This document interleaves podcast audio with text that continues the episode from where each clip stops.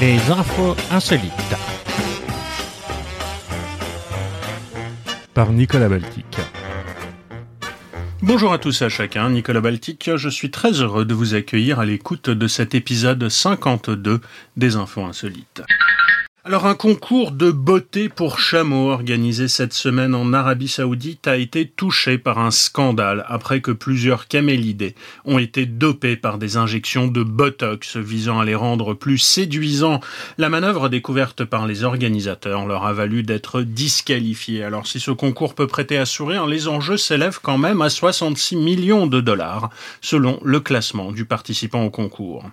Ce cadeau précieux de la bonté des cieux, ce précieux cadeau, c'est le chameau. Ali, allô, Ali, allô, et vive le chameau, voyez comme il trotte. Ali, allô, et vive le chameau, voyez comme il est beau. Alors, c'est une raison vraisemblablement suffisante pour certains, hein, les motiver à mettre en place des artifices qui se font évidemment au détriment du bien-être animal. Concrètement, la forme et la taille des lèvres, du cou et de la bosse sont les principaux critères de beauté pour départager les chameaux lors de ce concours qui se tient jusqu'à mi-janvier dans le désert du nord-est de Riyad. La tricherie a été détectée à la suite de l'examen physique et médical des chameaux, notamment lors de leur passage au rayon X, à rapport porté jeudi l'agence de presse saoudienne S P A. Elle a bien nommé. quarante-trois chameaux ont été disqualifiés pour tricherie, a-t-elle précisé. Pour mémoire, ce n'est pas la première fois que les organisations du concours disqualifient des chameaux injectés au botox ou ayant subi de la chirurgie esthétique, mais cette édition compte le plus grand nombre de disqualifications enregistrées depuis le lancement du concours il y a six ans. Et oui, en deux mille dix-huit, déjà quatorze chameaux avaient été disqualifiés. Allez, allez, et vive le chameau, voyez comme il trotte. Allez, allez, et vive le chameau. Voyez comme il est beau. Concours encore, alors c'est une récompense pas comme les autres, hein. Je vous en parle régulièrement. Le jury du Presse Club Humour et Politique, présidé par Olivier Delagarde, a choisi cette précision apportée par la ministre chargée de la citoyenneté au micro de Radio J. Parmi seize petites phrases concourant au titre du mot le plus drôle de l'année en politique, on l'écoute.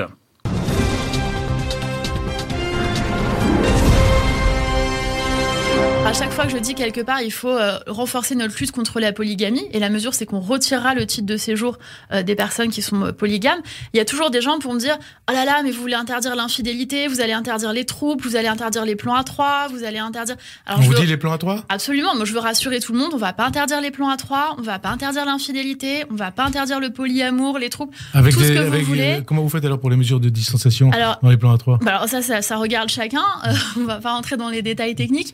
Mais Et euh, ce que je veux dire, c'est qu'il y a une liberté amoureuse, une liberté sentimentale, mmh. une liberté sexuelle. La France, pays du libertinage, et cetera. Mais la polygamie, c'est autre chose. Euh, mais la polygamie, c'est autre chose. Pourquoi ? Parce que quand on contracte un mariage, eh bien, on a euh, droit à un certain nombre de droits de la famille, de droits en matière d'héritage, filiation, et cetera. Et euh, la situation de polygamie, elle appauvrit les droits de nombreuses femmes qui parfois ne sont même pas au courant, d'ailleurs, qu'elles sont en situation euh, illégale. Et ce sont les contrôles parfois de la C A F qui le mettent au jour. Le prix du jury est attribué au candidat souverainiste à la présidentielle Dupont-Aignan pour sa déclaration « Je suis fort chez les gens qui sont à la limite du vote ».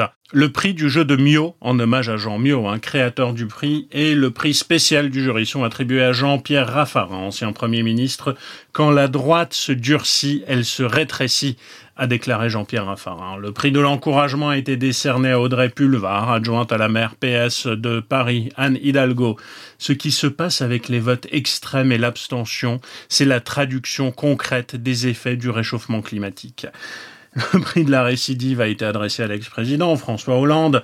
Michel Barnier a un côté prince charmant pour les maisons de retraite. Et le prix Marcel Duchamp a été remis à la ministre de la Culture Roselyne Bachelot pour, comme disait mon grand-père, mieux vaut avoir des gens dans sa tente qui pissent dehors que l'inverse. Emmanuel Macron s'est vu décerner le prix Sigmund Freud pour sa réponse à une agricultrice lors de sa visite d'une foire en Provence. La réforme des retraites, on fera cela quand on tombera les malades. Et enfin, le prix des internautes a été décerné ex aequo au Premier ministre Jean Castex. « Moins nous alimentons les polémiques autoportées, mieux nous nous portons. » Et au sénateur L R de Paris, Pierre Charon, « Xavier Bertrand voulait être hypersonique, il est subsonique, il n'a pas passé le mur du son. » Avec un hommage au Canard enchaîné. Politique spectacle encore. Alors l'humour anglais n'a pas pris une ride hein, malgré la pandémie de covid dix-neuf. Le Premier ministre britannique Boris Johnson est actuellement au cœur d'une intense polémique après la diffusion le huit décembre d'une vidéo compromettante où des collaborateurs plaisantent sur une fête de Noël supposément organisée au dix Downing Street l'an dernier.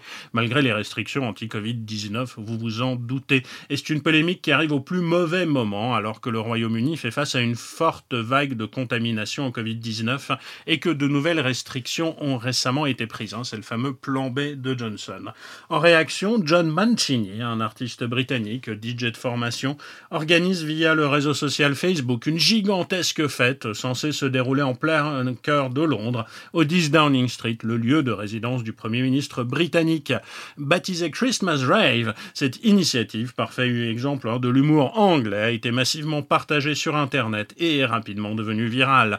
Plus de trois cent trente mille personnes souhaitent ainsi participer à cette fête le vingt-quatre décembre, tandis que cinq cent mille internautes supplémentaires se sont dit intéressés par l'événement sur le réseau social. Une performance colossale pour cette initiative montée de toutes pièces pour se moquer des récentes polémiques du gouvernement britannique. Ce dernier est également gentiment égratigné dans la rapide description de l'événement. Programmation Boris Johnson et ses copains, aucune distanciation sociale requise, invitez qui vous voulez, apportez vos propres gâteaux apéritifs et boissons, on va danser toute la nuit avec des C D, oh là là, formidable. Boris Johnson n'a pas commenté, mais après tout, est-ce que sa parole a encore un prix ? Souvenez-vous. Vous êtes maire de Londres, euh, on dit beaucoup que vous avez des ambitions pour le dix Downing Street euh, un jour. Ça, ça est-ce n'arrivera que un jamais. Jour... Merci, non, non, ça... Ah, ça n'arrivera jamais ? Non, je crois, que, je crois que non. J'ai plus, plus chance, beaucoup plus chance d'être décapité par un frisbee. Euh, ou, euh, ou de réincarner comme un, euh, une olive. Oui, que de, que de, de devenir Premier ministre. Invité inattendu encore, et c'est vendredi vingt-cinq novembre que les passagers d'un vol au départ de Rennes, la ville la plus cornue de France, qui ont dû patienter quelques instants à bord de l'avion avant le décollage en raison de la présence d'un groupe de sangliers sur la piste. Et oui, Astérix ne devait pas être dans le coin. Alors que tous les passagers étaient bien installés, que l'Airbus A trois cent vingt s'apprêtait à quitter l'aéroport de Rennes vers vingt heures cinquante-cinq pour rejoindre celui de Lyon-Saint-Exupéry, le commandant de bord a fait une annonce. Mesdames et messieurs, le vol aura du retard en raison de la présence d'une horde de sangliers sur la piste.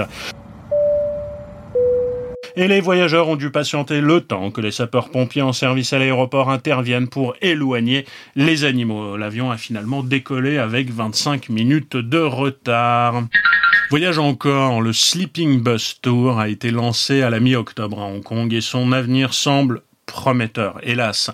En effet, car tous ces voyages affichent complet. Mais qu'est-ce que c'est exactement le Sleeping Bus Tour ? Eh bien, l'idée a été transmise à un voyagiste en quête de nouvelles offres par un ami. Celui-ci se plaignait de ne pouvoir dormir réellement bien que dans les transports en commun, mais malheureusement sur de courtes durées. Que, qu'à cela ne tienne, le patron de l'agence de voyage Hulu a rebondi sur l'idée pour créer sa nouvelle formule touristique. Une excursion de quatre-vingt-cinq kilomètres en cinq heures à bord d'un bus silencieux pour un public citadin stressé ou insomniaque. La finalité n'est pas la destination, mais le contexte favorable au sommeil, au repos qu'il procure, a-t-il expliqué. Des idées fatales, on regarde l'océan. Voyage, voyage.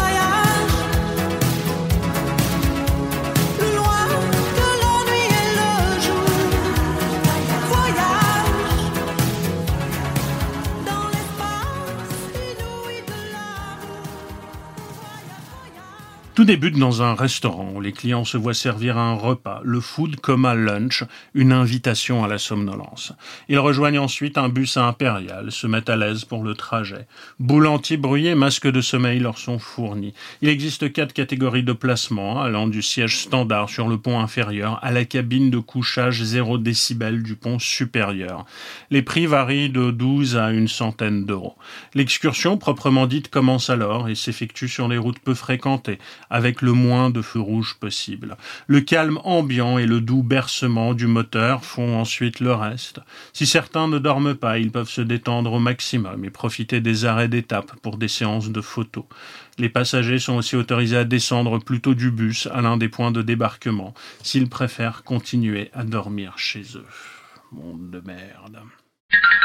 Dévalisée en quelques heures lors de son lancement, c'est une bière produite avec des conserves de petits pois et de choux rouges marinés qui se veut être l'accord parfait pour les fêtes de Noël en Islande.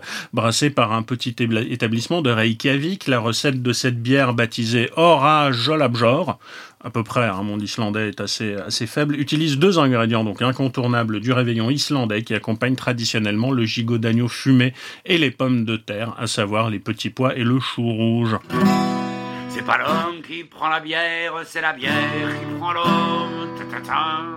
Moi la bière elle m'a pris, je me souviens, un mardi j'ai troqué mon pinard et mon bon vieux Ricard contre un petit Orval et une crétonnaire, c'est normal. J'ai déserté les crasses qui me disaient, sois prudent, la bière c'est dégueulasse, les bulles baissent dedans. Dès que le bar s'ouvrira, je me saoulera, dès que les bars ouvriront, nous nous saoulerons. Titrant cinq virgule deux degrés, le breuvage fermenté, le dernier fruit de la riche imagination de Valgeir Valgeirsson, maître brasseur chez R V K Brewing. Il s'est déjà illustré en commercialisant des bières obtenues à partir d'algues, au pied d'un sapin de Noël ou encore de poissons séchés.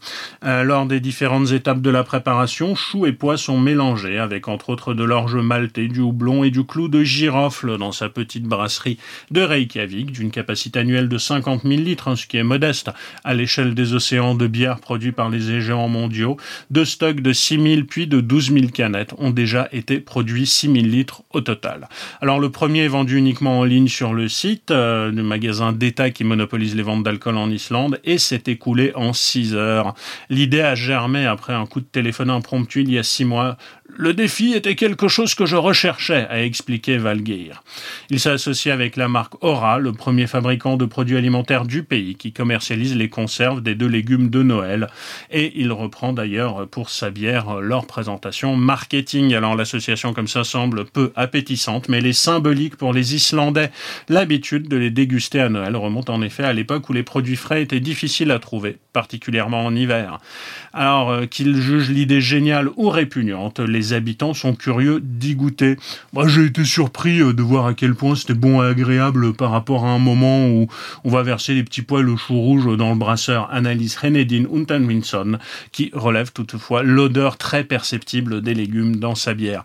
Je m'attendais à un goût plus prononcé des ingrédients, s'étonne Niels Bjarke Finsen, qui la compare à de la bière anglaise de type bitter. On espère la bière à l'huile de foie de morue l'année prochaine, à conclut Thorstein Thomas Broadson, qui lui aussi a eu l'occasion de déguster ce breuvage. Le conducteur d'un train intercité a été suspendu au Pakistan pour avoir effectué un arrêt inopiné sur la voie afin d'acheter du yaourt, a-t-on appris de source officielle. Une vidéo a été diffusée sur les réseaux sociaux montrant l'assistant du conducteur qui récupère l'encas dans un étal de rue avant de remonter à bord de son train de voyageurs. Quand vous arrêtez un train au milieu de la voie, ça devient un problème de sécurité et la sécurité est notre priorité. Nous ne pouvons rien tolérer qui la compromette, a déclaré mercredi à l'agence France-Presse un porte-parole du ministère du Transport ferroviaire, Syed Izn-ul-Hassan Shaha. On ne sait pas quelles sanctions seront prises définitivement pour ce conducteur de train. Des yaourts aux fruits sauvages, ceux qui vous mordent au passage, d'autres aux fruits du verger qui sont sans danger. Il y a des ya-ya, il y a des yaourts, il y a des yaourts à tout. Il y a des ya-ya, il y a des yaourts, il y a des yaourts à tout. Route encore, c'est un accident qui aurait pu avoir de sérieuses conséquences. C'est France Bleu qui nous raconte que vendredi trois décembre, un automobiliste surcu- circulant pardon, sur la neuf, au niveau de Verguès dans le Gard, et tractant son bateau sur une remorque a perdu le contrôle de son quatre-quatre, projetant l'embarcation de plusieurs mètres sur la chaussée. Monsieur ne veut pas que je prenne la balle ? La barre ! Monsieur, monsieur, attention ! Qu'est-ce qu'il fout dans la troisième file ? Plus de peur que de mal, puisqu'aucun autre véhicule n'a été impliqué dans l'accident, le conducteur ayant lui terminé sa course sur la glissière de sécurité, bordant l'autoroute, comme le racontent les gendarmes du Gard dans un message publié sur Facebook. Personne n'a été blessé, mais un bouchon de cinq kilomètres s'est créé dans les minutes qui ont suivi. La situation est cependant revenue relativement rapidement à la normale. Tiens, tiens, tant qu'on parle de conducteur, hein, c'est un acte incompréhensible, euh, enfin incompréhensible, je sais pas, mais en tout cas qui vaudra à son auteur un séjour en prison. C'est un homme de vingt-trois ans qui a été interpellé puis incarcéré à la maison d'arrêt le six décembre à Villars-sous-Écotte, dans le Doubs. L'homme avait été convoqué à la gendarmerie pour répondre de conduite sans permis et s'est présenté, et oui, vous avez deviné, au volant d'une voiture, nous raconte l'Est républicain. Le dix-neuf septembre dernier, les gendarmes du peloton motorisé avaient contrôlé l'automobiliste sur la D quatre cent trente-sept. Celui-ci n'a pas été en mesure de présenter son permis de conduire puisqu'il ne l'avait jamais passé, nous raconte le journal local. Premier candidat. Bonjour, monsieur. Asseyez-vous. Bonjour, monsieur. Monsieur, vous vous trouvez sur une route à grande circulation, n'est-ce pas ? Vous croisez une route départementale dont la largeur est double de celle d'un chemin vicinal, oui, qui la prolonge au sud-ouest d'une ligne médiane tracée par le bas-côté d'une route secondaire parallèle à celle que vous venez d'éviter, en empruntant le trajet inverse de celui inscrit sur un panneau indicateur placé derrière vous. Il pleut, votre essuie-glace tombe en panne, que faites-vous ?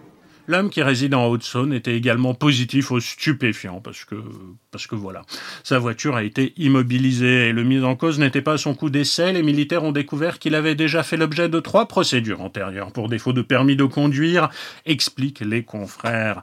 En février deux mille dix-huit, alors qu'il était âgé de vingt ans, puis trois mois plus tard, la même année, il a récidivé une seconde fois en deux mille dix-neuf, avant d'être encore contrôlé en septembre dernier. Et donc ce lundi six décembre, les militaires l'ont donc directement placé en garde à vue avant de l'emmener en détention en raison de la révocation de plusieurs sursis. L'homme devra purger onze mois de prison ferme et sera de nouveau jugé en mars deux mille vingt-deux. Détail l'Est républicain. L'histoire ne raconte pas s'il pourra passer son permis de conduire en détention. Et dans la même veine, après avoir passé son examen du permis de conduire dans la matinée du vingt-deux novembre à Quimper, dans le Finistère, ah, je vais être obligé de me le farcir, le petit asticot. Mais vous savez que vous commencez à m'énerver avec vos questions. Ben, oui, mais... Est-ce que je vous en pose des questions? Non. Moi, est-ce que je vous en pose? Non, monsieur. Ah, est-ce que je vous demande qu'est-ce que vous faites s'il se passe ceci? Qu'est-ce que vous faites s'il se passe cela? Du tout, monsieur. Est-ce que je vous oblige à aller sur une route départementale? Ah, mais moi, qu'est-ce que j'irai faire? Est-ce que je vous demande pourquoi vous avez cette tête d'abruti? Quoi? Et pourquoi ça fait un bruit d'évier quand je la remue? Hein? La seule chose que je vous demande, c'est si vous me le donnez, mon permis, oui ou non? Ah... Qu'est-ce qu'on peut perdre comme temps en formalité, hein ? Une jeune femme de vingt-quatre ans a été contrôlée positive à l'alcool par les forces de l'ordre dans l'après-midi. Et oui, persuadée d'avoir réussi le test passé le matin même, la jeune femme n'a pas attendu la décision officielle pour célébrer l'obtention de son permis de conduire. Après avoir fait la fête et consommé de l'alcool, elle a été contrôlée par les motards de la police nationale à dix-huit heures trente lundi avec une, col... avec une alcoolémie de un virgule onze grammes d'alcool par litre de sang, c'est Ouest France qui nous raconte ça. Remise en liberté après les faits, la femme de vingt-quatre ans a été convoquée pour être entendue par les policiers cette semaine. Elle s'expose à des poursuites pour conduite en état d'ivresse et défaut de permis de conduire. Et oui, on ne sait pas, mais je pense qu'elle l'avait raté. Vaine encore, et c'est un quinquagénaire italien du Piémont, désireux d'obtenir un précieux pass sanitaire qui a tenté en vain de se faire vacciner sur une prothèse en silicone, a raconté vendredi le président de cette région du nord-ouest du pays. Eh, cette affaire friserait le ridicule si on ne parlait pas d'un geste d'une gravité énorme et inacceptable face au sacrifice que la pandémie fait payer à toute la communauté en termes de vie humaine et de coûts sociaux et économiques, a dénoncé Alberto Cirio. L'homme en question s'est présenté jeudi soir dans un centre vaccinal à Biella, dans le Piémont. La prothèse était très bien faite, mais la couleur et la sensation au toucher ont immédiatement éveillé les soupçons de l'infirmière chargée de lui administrer le vaccin, qui lui a demandé d'enlever sa chemise, découvrant ainsi son subterfuge. Il a alors demandé à l'infirmière de faire comme si elle n'avait rien vu, ce qu'elle s'est refusée de faire, a raconté le président du Piémont, précisant que cet homme répondra de ses actes devant la justice. S'il te plaît, faut qu'on retrouve la déconne, allez, s'il te plaît. Faut que la liberté sonne, allez, s'il te plaît. Oui, tout le monde en a marre, on veut vivre ensemble comme avant, s'il te plaît. On veut refaire du show, allez, s'il te plaît. Ou se faire un resto, oh oui, s'il te plaît. Aller au cinéma, tant de kiff qu'on doit retrouver. Qu'il est temps, va vacciner. Je crois bien qu'il est temps, va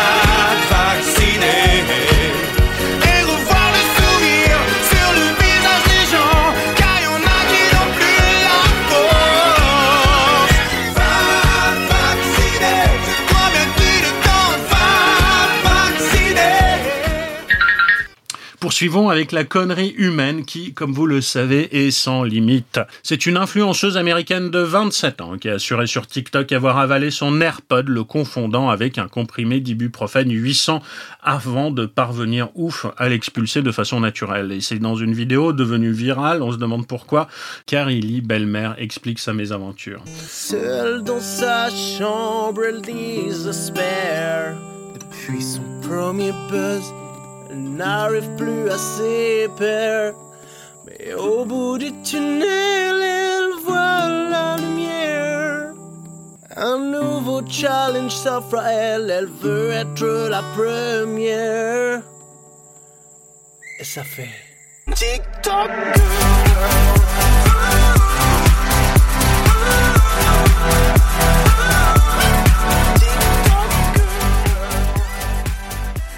Donc, j'ai mangé mon putain d'AirPod gauche. Je me glissais dans mon lit, j'avais un ibuprofène huit cents dans une main et mon putain d'AirPod, mon écouteur gauche, dans l'autre. Un fait, selon elle, qui a été vérifié lors d'une radiographie de son estomac. En effet, la jeune femme explique avoir tenté de vomir à plusieurs reprises son écouteur sans fil. Des tentatives restées sans succès. Elle s'est donc rendue à l'hôpital où une radio a confirmé la présence de l'objet dans son corps. L'influenceuse, originaire de Boston, explique également qu'avant que son corps n'évacue l'AirPod, celui-ci envoyait un message vocal audible à un ami depuis son estomac. Une situation qu'elle explique par la connexion Bluetooth maintenue entre l'écouteur et le téléphone de la jeune femme. C'est comique maintenant, mais c'était très effrayant sur le moment, se souvient-elle. Tu m'étonnes, John. Pour certains internautes, cette influenceuse raconte des histoires et veut simplement faire le buzz. Pour d'autres, cette situation est compréhensible puisqu'une pilule d'ibuprofène huit cents est de forte taille et peut être confondue avec un écouteur.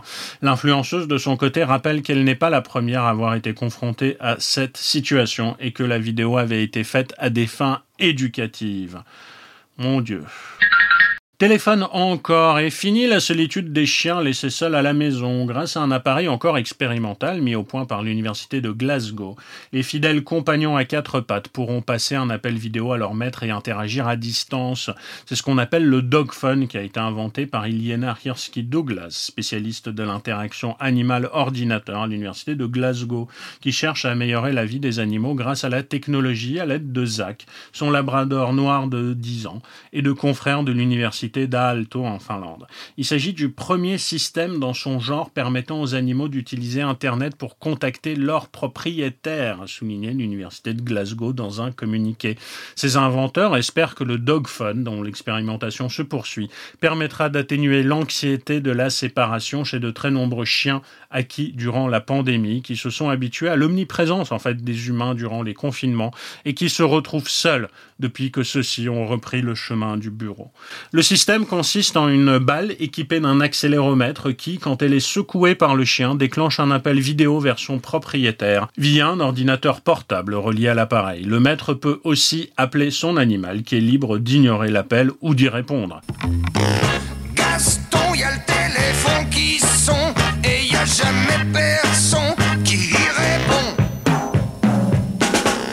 Gaston, y a le téléphone qui sonne et y a jamais personne. Après s'être vu expliquer comment utiliser la balle, l'assistant de laboratoire Zach se l'était vu remettre pour jouer avec elle pour une période de seize jours, répartie sur trois mois. Malgré quelques appels accidentels, le labrador a utilisé le prototype pour contacter sa propriétaire et lui exhiber les jouets auxquels ils jouent souvent ensemble, suggérant qu'il voulait interagir avec sa propriétaire. Iliana Hirskyj-Douglas lui a, elle, montré son lieu de travail, un restaurant et même un musicien de rue, incitant son animal de compagnie à dresser les oreilles et à s'approcher de l'écran. Nous ne pouvons bien sûr pas être sûrs que Zach ait conscience du lien de causalité entre le fait de ramasser la balle et de passer un appel, ou même que certaines de ses interactions paraissent accidentelles soient réellement fortuites, a commenté la chercheuse. Mais il est clair que dans certains cas, il était vraiment intéressé par ce qu'il voyait et qu'il a adopté cette certains mêmes comportements qu'ils montrent quand nous sommes physiquement ensemble, a-t-elle ajouté. Animaux encore, deux hippopotames du zoo d'Anvers, souffrant d'un écoulement nasal, ont été testés positifs au covid dix-neuf, a annoncé vendredi le parc animalier, qui y voit une première mondiale pour cette espèce. Ces animaux ont toujours le nez humide, mais cette fois, ils ont expulsé de la morve que j'ai fait tester par précaution, a expliqué le vétérinaire du zoo, Francis Verkamen, cité dans un communiqué. I want a hippopotamus for Christmas. Only a hippopotamus will do. No crocodiles or rhinoceroses. I only like hippopotamuses, and hippopotamuses like me too.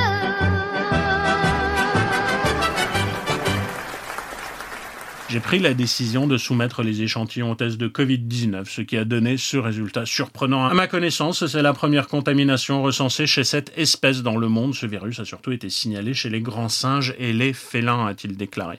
Les deux femelles Hermiennes, âgées de quarante et un ans, et sa fille Imani, quatorze ans, ne montrent aucun autre symptôme de l'écoulement nasal et ne sont pas souffrantes. Elles vont bien.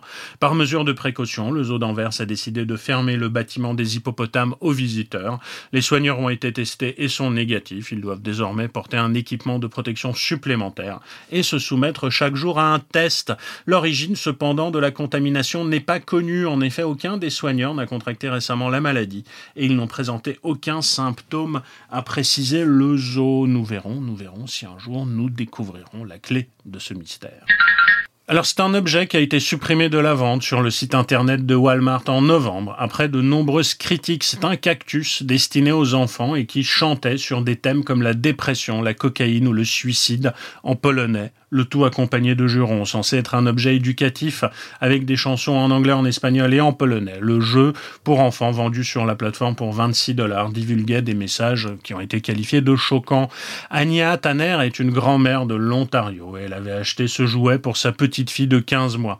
Et étant elle-même d'origine polonaise, elle a été sous le choc quand elle a entendu les chants Euh, entonné par le cactus dans sa langue natale. C'est C T V News Toronto qui nous raconte ça. Tylko jedno w głowie mam, koksą pięć gram, odlecieć sam w krainę zapomnienia. W głowie myśli mam, kiedy skończy się ten stan, gdy już nie będę. Enfin, je vous épargne la suite. Par contre, il est clair que non seulement il dit qu'il a besoin de cinq grammes de coke pour partir ailleurs, mais en plus, en imaginant un cactus dansant et chantant en train de sortir ce genre de choses, oui, j'imagine que ça doit être extrêmement perturbant pour des gamins. Le rappeur polonais Tsepis, à l'origine de cette musique, a indiqué son vœu d'attaquer en justice la société de fabrication chinoise du jeu pour avoir utilisé sa chanson sans son autorisation. Alors pourquoi avoir choisi celle-là ? C'est vraiment rien.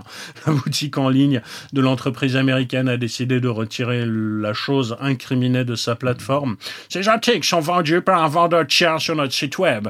Nous supprimons les articles pendant que nous examinons cette plainte, a indiqué un porte-parole de Walmart sur la chaîne canadienne. Cette décision a été une satisfaction pour Harriet Tanner puisque cette dernière se battait ces dernières semaines pour faire retirer ce produit de la vente. Elle attend néanmoins un remboursement de son achat en ligne. Pas de prunes, mais des amandes salées et grillées. C'est l'initiative de la police municipale des Herbiers en Vendée qui a décidé de sévir auprès des contrevenants en leur donnant ces amandes, le fruit, et pas des amendes, la contravention. En effet, les conducteurs des Herbiers qui ne respectent pas les règles de stationnement dans la ville n'ont pas reçu de contravention. À la place, c'est un mot accompagné d'un sachet d'amandes grillées, fourni par le magasin Biocop de la ville, qui est laissé sur le pare-brise de leur voiture par les policiers municipaux. C'est une démarche qu'on pourrait qualifier de sur surprenante, mais elle est pourtant très sérieuse. Sur ce message est écrit « Cher automobiliste en infraction, nous avons constaté que votre véhicule était stationné irrégulièrement en zone bleue. Vous êtes donc en zone rouge et nous aurions pu vous gratifier d'une contravention de trente-cinq euros. Mais pour vous permettre de voir la vie en rose, nous avons préféré vous remettre personnellement et gratuitement quelques vraies amandes salées. On aurait aussi pu vous mettre des prunes, mais c'est pas vraiment la saison. » L'objectif est donc de faire de la prévention auprès des automobilistes sans pour autant les sanctionner directement. Seules les infractions populations en zone bleue sont concernées, attention. Hein. Et ce message des policiers municipaux intervient suite euh, au constat d'un laisser-aller des automobilistes qui n'affichaient pas forcément leur disque ou ne respectaient pas leur temps de stationnement. On sait que ce principe est bien mieux mémorisé si on ne sanctionne. On fait réagir l'automobiliste par humour, explique Hervé Perton, chef de service de police municipale aux Herbiers.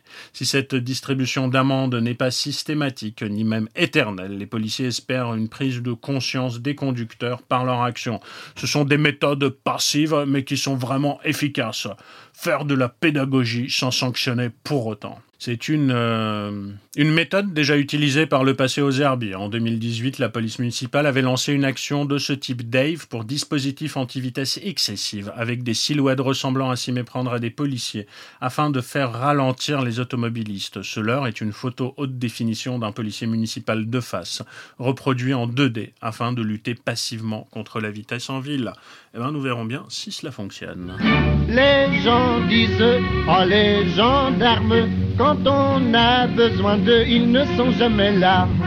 Je réponds du tac au tac, car pensez, j'ai ma tactique. Attendez, un, deux, deux, je vous explique. La tac tac tac tactique du gendarme, c'est d'être toujours là quand on ne l'attend pas. La tac tac tac tactique du gendarme, c'est d'être perspicace sous un petit air bonasse. Contravention, allez, allez, pas de discussion, allez, allez, exécution, allez, allez, je connais le métier. Alors certains trouvent des prunes, d'autres des trésors, et c'est un plombier qui a fait cette drôle de découverte alors qu'il effectuait des travaux dans les toilettes de l'église chrétienne évangélique de Lakewood à Houston en, le dix novembre dernier. Des centaines d'enveloppes sont subitement tombées d'un mur avec à l'intérieur deux cent mille dollars en liquide et des chèques d'une valeur de quatre cent mille dollars. J'allais retirer les toilettes, mais au moment où j'ai enlevé de l'isolant, environ cinq cents enveloppes sont tombées du mur, a convié l'artisan à C N N. Prévenus par l'ouvrier, les policiers ont ouvert une enquête et ont rapidement compris d'où provenait le butin. L'analyse des billets et des chèques a en effet permis d'établir un lien avec un vol commis quelques années plus tôt dans cette église. En deux mille quatorze, six cent mille dollars avaient en effet été dérobés dans un coffre-fort et n'avaient jamais été retrouvés. Ils n'étaient en fait pas loin, planqués dans le mur des chiottes. C N N précise que cet argent était issu des cotisations payées par les membres de l'église les huit et neuf mars deux mille quatorze. Ouais, ça semble beaucoup, mais l'église de Lakewood, qui a confirmé la découverte, est une des plus grandes églises de tout le pays. Son pasteur principal, Joel Austin, ressemble toutes les semaines plus de dix millions de téléspectateurs dans ses émissions. Trésor et curé encore, quarante-huit heures après sa trouvaille, l'abbé Boutrouille reste encore incrédule. Lundi après-midi, le recteur de la cathédrale de Cambrai avait dans l'idée de replanter un rhododendron. J'aime bien mon père, j'aime bien ma mère, j'aime bien ma sœur et mon petit frère. J'aime la montagne, le bord de la mer et les boutons de la charcutière. J'ai le cœur comme la gare Saint-Lazare, on s'y entasse, il y a toujours une petite place, mais pas pour les rhododendrons.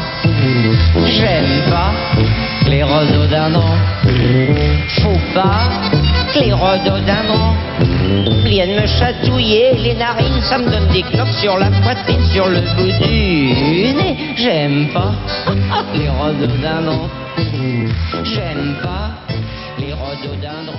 Je voulais le mettre dans un petit jardin qui est derrière le transept Notre-Dame, derrière la chapelle Saint-Michel, soit donc sur le côté droit de l'édifice. Il creuse, il creuse, oh non, pas très profondément, peut-être cinquante, quatre-vingts centimètres tout au plus, et le trésor de la cathédrale apparaît au jour.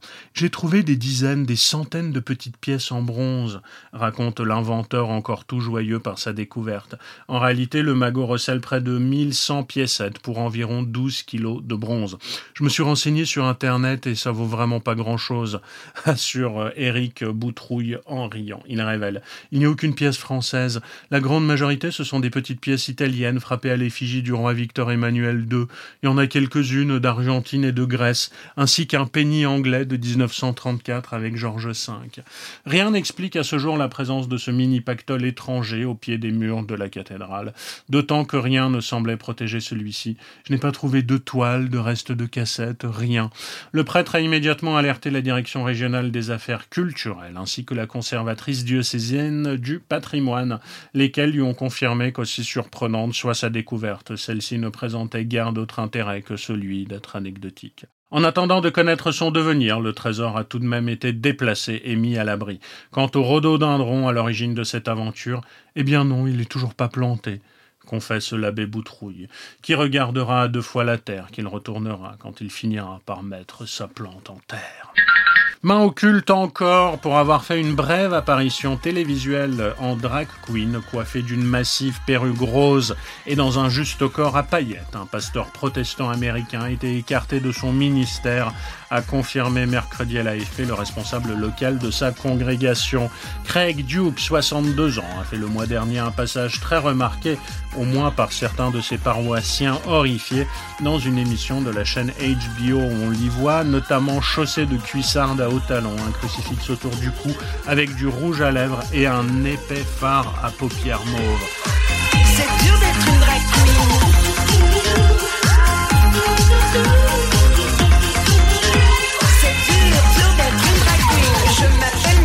Je suis pas bardo, je suis pas travelot. Oh là là, baby. C'est dur d'être une drag queen. Faut que je m'habille, que je me maquille. Je fais la belle, c'est pas naturel. Dans Cendrillon, dans ses haillons, dans mes souliers, moi j'ai mal au pied. C'est comme si, c'est comme ça.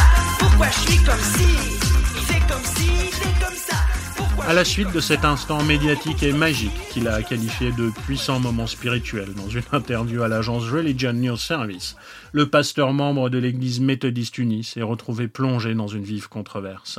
Face aux nombreux appels et emails très critiques, mais également de soutien, le responsable local de cette église a décidé de relever de sa mission pastorale, le pasteur Duke, rabotant son salaire et lui interdisant d'assurer les offices religieux dans son église près d'Evansville, dans l'état septentrional de l'Indiana. Toutefois, souhaitait tempérer Mitch Gieselman dans une lettre aux paroissiens, le pasteur Duke n'a été reconnu responsable d'aucune infraction au règlement disciplinaire de l'église méthodiste unie. Contacté mercredi par l'A F P, M. Gieselman a confirmé l'authenticité de son courrier daté du vingt-six novembre, déclinant de faire d'autres commentaires. Le sort du pasteur a suscité un élan d'émotion, illustré par une cagnotte en ligne qui a totalisé mercredi près de soixante mille dollars de dons.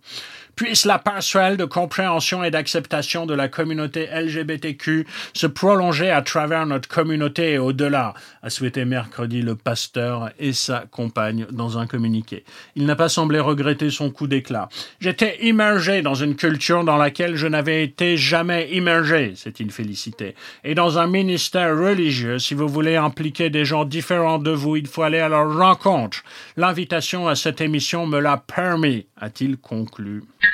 Je voudrais vous parler de cet obus de la Seconde Guerre mondiale qui a été retrouvé dans un endroit tout à fait inattendu. Mercredi premier décembre, les secouristes ont amené un homme avec un obus dans le rectum au Gloucestershire Royal Hospital dans l'ouest de l'Angleterre. La police et les démineurs de l'armée se sont également rendus sur les lieux, craignant une explosion. Le projectile a toutefois été ôté par les médecins avant même leur arrivée. Effet montant dans la marine où les obus sont si pointus qu'ils rentreraient, on le devine. L'objet a été retiré avant l'arrivée de la police et le service de déminage a été contacté. Ils se sont rendus sur place et ont confirmé qu'il n'était pas chargé et ne présentait donc pas de danger pour les publics, a indiqué la police britannique dans un communiqué. Cité par le tabloïd The Sun, le premier à faire état de cette rocambolesque mésaventure, une source à la défense a décrit l'obus anti-char comme une grosse pièce de plomb pointue de dix-sept centimètres sur six. Selon The Sun, le patient resté anonyme, évidemment, a raconté au médecin avoir glissé et être tombé sur l'obus d'artillerie alors que j'étais en train de faire le ménage dans ma collection d'objets militaires. L'armée britannique et l'hôpital ont confirmé l'envoi sur place de démineurs. Comme pour tout incident impliquant des munitions, les protocoles de sécurité pertinents ont été suivis pour assurer qu'il n'y avait à aucun moment de risque pour les patients, le personnel ou les visiteurs, a indiqué un porte-parole de l'établissement. Le S E N a précisé que le patient était sorti de l'hôpital pour poursuivre sa convalescence. Par contre, on ne sait pas s'il a emporté son obus avec lui. Cuire encore, la répression de Pyongyang a encore frappé. Sa dernière attaque est une affaire de mode.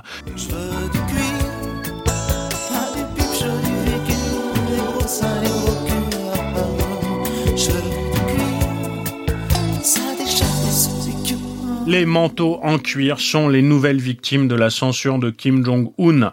Mercredi vingt-quatre novembre, la radio privée Radio Free Asia s'est fait l'écho d'un étrange message des autorités de Corée du Nord. Cité par le média financé par le Congrès des États-Unis et sans doute la C I A, émettant en neuf langues asiatiques, cette radio a fait part d'un message suivant.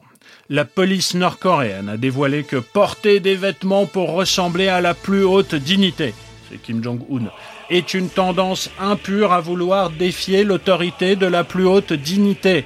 Elle ordonne à la population de ne pas porter de manteau en cuir car il revient au parti de décider de qui peut en porter. Cette pièce vestimentaire est donc désormais interdite à la vente sous peine de représailles pour les vendeurs et à l'achat. En droit de confisquer les pardessus des habitants, la police nord-coréenne sévirait activement. En Corée du Nord, vaut mieux ne pas manquer aux stricts règlements et accepter le conditionnement, comme l'a appris malgré lui un homme qui a été exécuté pour avoir introduit une clé U S B contenant des épisodes de la série Squid Game. Le leader suprême, Kim Jong-un, était apparu une première fois, hein, vêtu d'un trench en cuir noir en deux mille dix-neuf. Emballés par le vêtement, les Nord-Coréens, et particulièrement les plus aisés, avaient souhaité imiter leur cher leader. Une démarche qui n'a visiblement pas été appréciée par leurs dirigeants, comme le jean skinny, le crop top ou la coupe mulet, considérés comme des déviances venues de l'Occident. Le manteau en cuir rejoint désormais la liste des éléments fashion bannis du territoire du pays des travailleurs.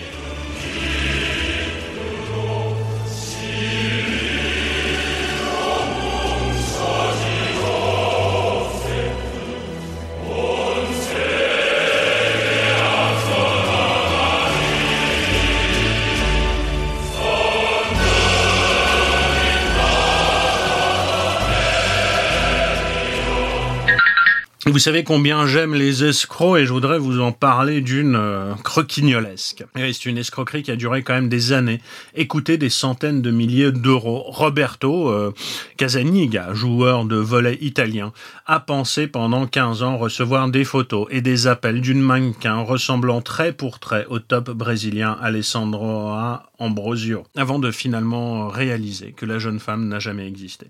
Mis en contact par une amie commune, la supercherie a démarré en deux mille huit par le biais d'appels téléphoniques quotidiens. Casaniga fait ainsi la connaissance de Maya, une jeune mannequin affirmant travailler pour la célèbre marque de lingerie Victoria's Secret. Au fil des discussions, l'Italien tombe peu à peu amoureux. Malgré les multiples occasions de rencontres proposées par Roberto, sa partenaire refuse systématiquement de le voir, prétextant soit une obligation professionnelle, soit un voyage, soit même une maladie cardiovasculaire. En parallèle, la mystérieuse jeune femme continue d'envoyer des photos d'elle, qu'elle vole, sur le compte Instagram du mannequin brésilien Alessandra Ambrosio. Le sportif ne se doute de rien et envoie régulièrement des cadeaux à cette femme qu'il ne connaît qu'à travers son téléphone.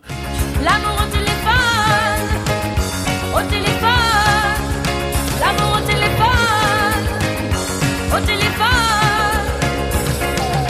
Allô chérie, justement j'attendais que tu m'appelles comme je t'attends chaque soir. Ta voix est douce, tu me manques plus que jamais. Je suis étendue seule dans le noir. On estime aujourd'hui que Roberto a offert plus de sept cent mille euros de cadeaux, dont une Alfa Romeo à cette mystérieuse Maya. L'imposture a duré quinze ans, jusqu'à ce que les coéquipiers du volleyeur lui fassent voir la vérité et qu'une enquête soit ouverte. Celle-ci permettra de remonter jusqu'à Valeria, une femme âgée de cinquante ans et vivant en Sardaigne. Trois personnes seraient actuellement impliquées, Valeria et son conjoint ainsi que Manuela, l'ami qui les a mis en contact. Maintenant que le rideau est tombé, Roberto Caseniga admet être tombé amoureux et s'être fait avoir comme un bleu. Ses coéquipiers, touchés par cette histoire, le soutiennent et viennent d'ouvrir une cagnotte internet pour l'aider financièrement à démarrer une nouvelle vie. Et je vais vous parler de cette chirurgienne qui a été condamnée en Autriche pour avoir amputé la mauvaise jambe d'un patient âgé de quatre-vingt-deux ans. Le jugement a été prononcé le mercredi premier décembre par le tribunal régional de Linz, au nord du pays. Saisi par le parquet, le juge a reconnu coupable de blessures par négligence grave la prévenue de quarante-trois ans qui, quant à elle, a préféré plaider l'erreur humaine. Mais alors, comment une telle erreur a-t-elle pu se produire, vous demandez-vous? C'est la question à laquelle devait répondre le procès. Et la réponse à la question est pour le moins simple. Le médecin avait marqué la mauvaise jambe du patient avant l'opération qui avait eu lieu en mai dernier. Aussi fou que ça puisse paraître, la praticienne ne s'était rendue compte de son erreur que deux jours plus tard. Pour sa défense, la chirurgienne a dénoncé une faille hein, dans la chaîne de contrôle en bloc opératoire. Elle a depuis changé de clinique et peut encore faire appel du jugement. De son côté, la direction de l'hôpital, basé à Freistadt, a simplement fait savoir dans un communiqué que les causes et les circonstances de cette erreur médicale avaient été analysées avec précaution. Depuis, des formations au sein de l'établissement ont été suivies afin que ce genre d'erreur médicale grave ne se reproduise plus. Ça, c'est la droite et ça, c'est la gauche. Droite, gauche. Le tribunal a condamné la prévenue à une amende de deux mille sept cents euros, dans la moitié avec sursis, sans préciser comment celle-ci a été calculée. Par ailleurs, cinq mille euros de dommages et intérêts ont été accordés à la veuve du patient qui est décédé entre-temps. Pas de bol. La fin de l'année est riche de classements à la con, florilège. Alors c'est le palmarès des recherches Google les plus courantes en France en deux mille vingt et un qui a été publié.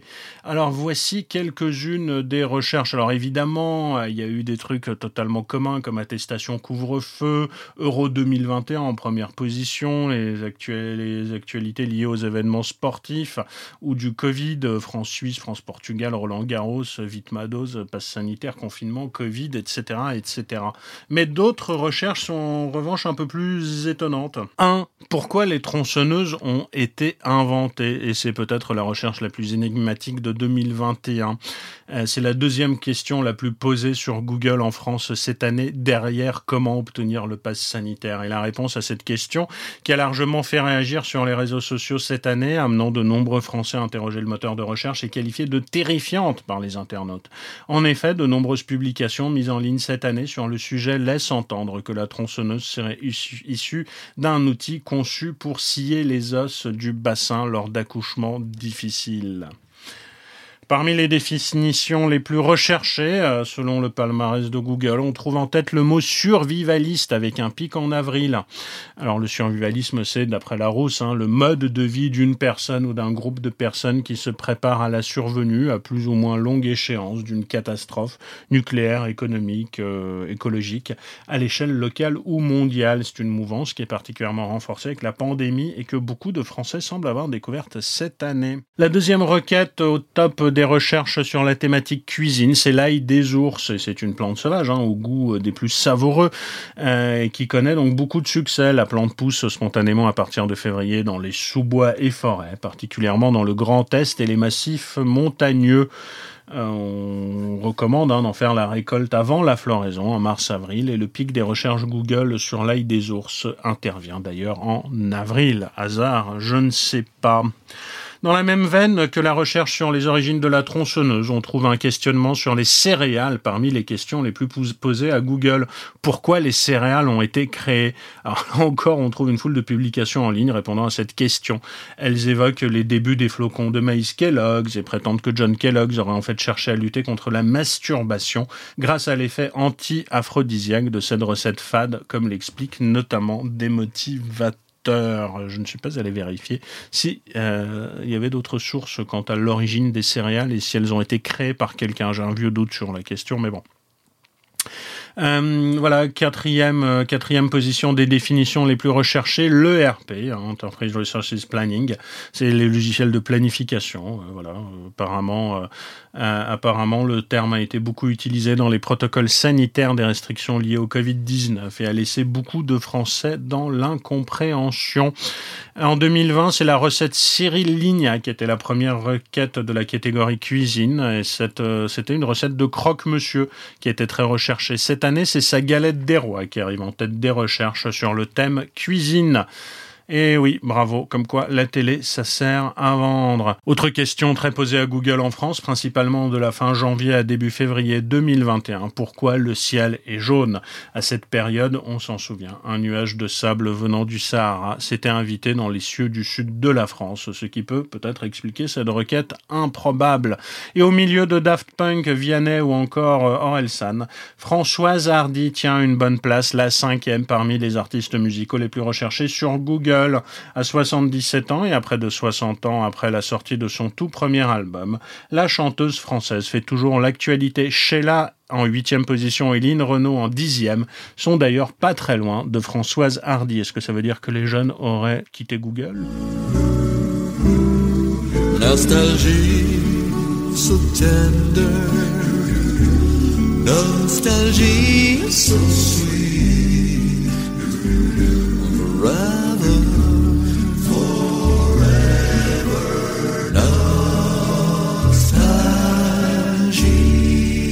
Je ne sais pas. Par contre, ce qui est certain, c'est que le mochi, la recette qui s'arrache, dessert à base de riz gluant venant du Japon, a connu son heure de gloire cette année et c'est la troisième recette la plus recherchée sur Google. Tandis qu'en termes de mots, c'est l'utilisation du mot wokisme qui s'est popularisé cette année. Le nombre de recherches s'est accentué à la rentrée avec un pic à la mi-novembre, faisant de cette occurrence la cinquième définition la plus recherchée. Bonne fête à tous. Classement à la con encore, publié le dix-neuf novembre, une recherche britannique basée sur plus de deux mille conducteurs a permis de déterminer le niveau de tendance psychopathe d'une personne selon la marque, le carburant et la couleur de son véhicule. Menée par le prestataire anglais en études de marché Three Gem, la recherche comportait douze questions, reportant un total de trente-six points. Alors, loin devant les autres, ce sont les marques allemandes B M W et Audi qui ont été positionnées aux deux premières places avec un score respectif de douze et de onze virgule sept points sur trente-six possibles. L'enseigne italienne Fiat suit devant deux firmes japonaises, à savoir Mazda et Honda. Dans le fond du classement, l'étude britannique a positionné les conducteurs de Skoda, de Kia et de Seat comme étant les plus sains d'esprit. Le carburant, alors évidemment, le véhicule électrique à la cote chez les potentiels psychopathes, avec seize points sur trente-six. Euh, pour le reste, les propriétaires d'une voiture hybride ont obtenu une note de neuf virgule huit devant les utilisateurs de diesel et d'essence, qui seraient plutôt les essentiels, euh, ou les essencieux, euh, plutôt les plus sains d'esprit. D'un point de vue des couleurs, les conducteurs ayant opté pour le doré, le marron ou le vert ont un degré de psychopathie plus important que les autres selon cette étude à la con. Donc nous avons d'abord doré, marron, vert, noir, bleu, blanc, argenté et rouge en huitième position. C'était inutile donc indispensable. Et avant de nous quitter, j'aimerais que nous partions dans un crypto-état improbable reportage.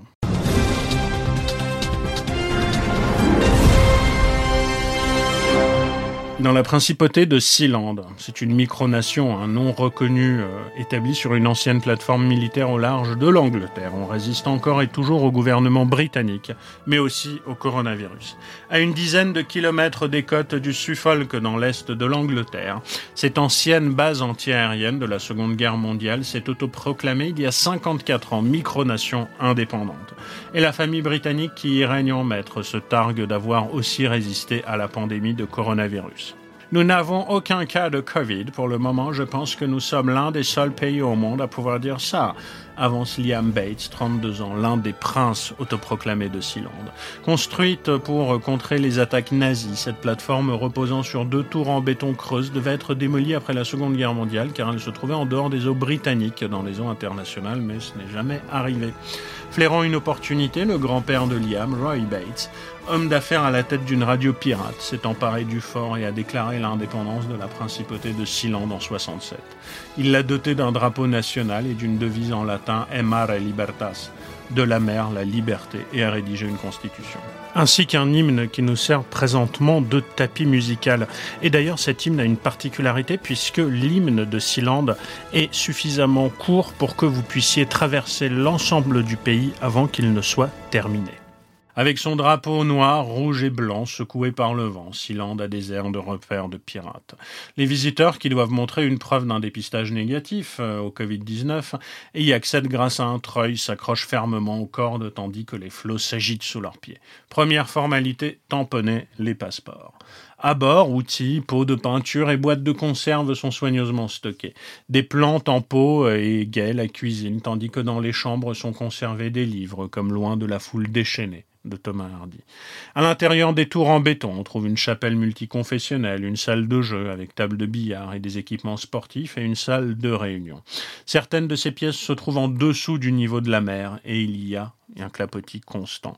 Liam Bates s'occupe de gérer les activités de la principauté tandis que son frère aîné James se dirige sur la terre ferme, l'entreprise familiale de pêche au coq. Comme il a une fiancée américaine et un frère aîné, Liam dit en plaisantant qu'il est un peu en quelque sorte le prince Harry de Sealand, leur prince, le père Michael, ralentit un peu après une opération, dit-il. Et oui, parce que Sealand a trouvé un fillon, la principauté vend des titres de noblesse sur Internet. On peut donc ainsi être fait lord de Sealand pour vingt-neuf virgule quatre-vingt-dix-neuf livres et il faut quand même débourser quatre cent quatre-vingt-dix-neuf virgule quatre-vingt-dix-neuf livres pour devenir duc. Ces revenus, souligne Liam, suffisent pour soutenir Sealand euh, pour le moment, ce qui est déjà pas mal. Tout l'intérêt, c'est la liberté de tout ce que vous voulez, la religion, l'expression, tout type d'orientation, énumère-t-il. Entre les visites de Bates, la plateforme est entretenue par deux hommes qui se relaient toutes les deux semaines, Joe et Michael, cinquante-huit et soixante-six ans, respectivement. Pendant les confinements, Joe raconte s'être porté volontaire pour y passer deux périodes de onze semaines tout seul. À la fin, je pense que mon état mental se détruit. Un peu, dit le Londonien qui travaillait apparemment dans les assurances. C'était l'isolement total, vous savez. Sealand, toutefois beaucoup plus confortable qu'à ses débuts. Hein. Éoliennes et panneaux solaires ont remplacé les générateurs diesel, dont l'un a pris feu en deux mille douze et qui avait alors causé d'importants dégâts. Il reste peu de traces de la Seconde Guerre mondiale depuis que des entrepreneurs américains ont tenté d'installer un centre de stockage de données dans les deux tours. Les serveurs restent conservés dans une pièce comme témoins de notre histoire nationale, souligne Liam. Il voit toujours le numérique comme l'avenir de Sealand et a des projets de lancement d'une crypto-monnaie sur les lesquels il reste mystérieux. On trouve aussi une petite cellule avec un lit en fer qui a autrefois abrité le seul prisonnier de la principauté en dix-neuf cent soixante-dix-huit, lors du grand coup d'État de Sealand. Après une dispute avec Roy Bates, un homme d'affaires allemand avait envoyé des mercenaires prendre d'assaut la plateforme pendant son absence. Roy Bates et son fils Michael l'ont reprise lors d'un raid mené à l'aube par hélicoptère et ont libéré les mercenaires mais ont retenu l'avocat de l'homme d'affaires. Accusé de trahison, ce dernier a finalement été libéré après l'intervention d'un diplomate allemand. Et ce n'est pas le seul épisode violent de l'histoire de Sealand. En soixante-sept, la famille Bates a repoussé au cocktail Molotov une équipe d'une station d'une radio pirate qui voulait eux aussi s'emparer de la plateforme. En soixante-huit, Roy et son fils Michael ont été poursuivis après avoir tiré sur des navires de passage, mais le tribunal a statué que le fort ne relevait pas de la juridiction britannique, étant en zone internationale. Et même si depuis quatre-vingt-sept, la plateforme se trouve dans les eaux britanniques, le Royaume-Uni ne tente pas de la récupérer. Ils aiment prétendre que nous n'existons pas et espèrent juste qu'un jour nous ferons nos bagages et partirons, raconte Liam. Bien sûr, cela n'arrivera jamais. Et c'est ainsi que nous arrivons en fin de ces infos insolites. Merci beaucoup pour cette année passée en notre compagnie. Les infos insolites reviennent dès la rentrée avec de nouvelles histoires, de nouvelles aventures, peut-être même une nouvelle formule, peut-être même un peu plus court, peut-être même un peu plus régulier. Qui sait, nous verrons cela. D'ici là, portez-vous bien, écoutez des podcasts, vaccinez-vous, passez d'excellents moments en famille. Soyez heureux, bisous, ciao, bisous. À bientôt pour de nouvelles aventures insolites. C'était Nicolas Baltique. À très bientôt.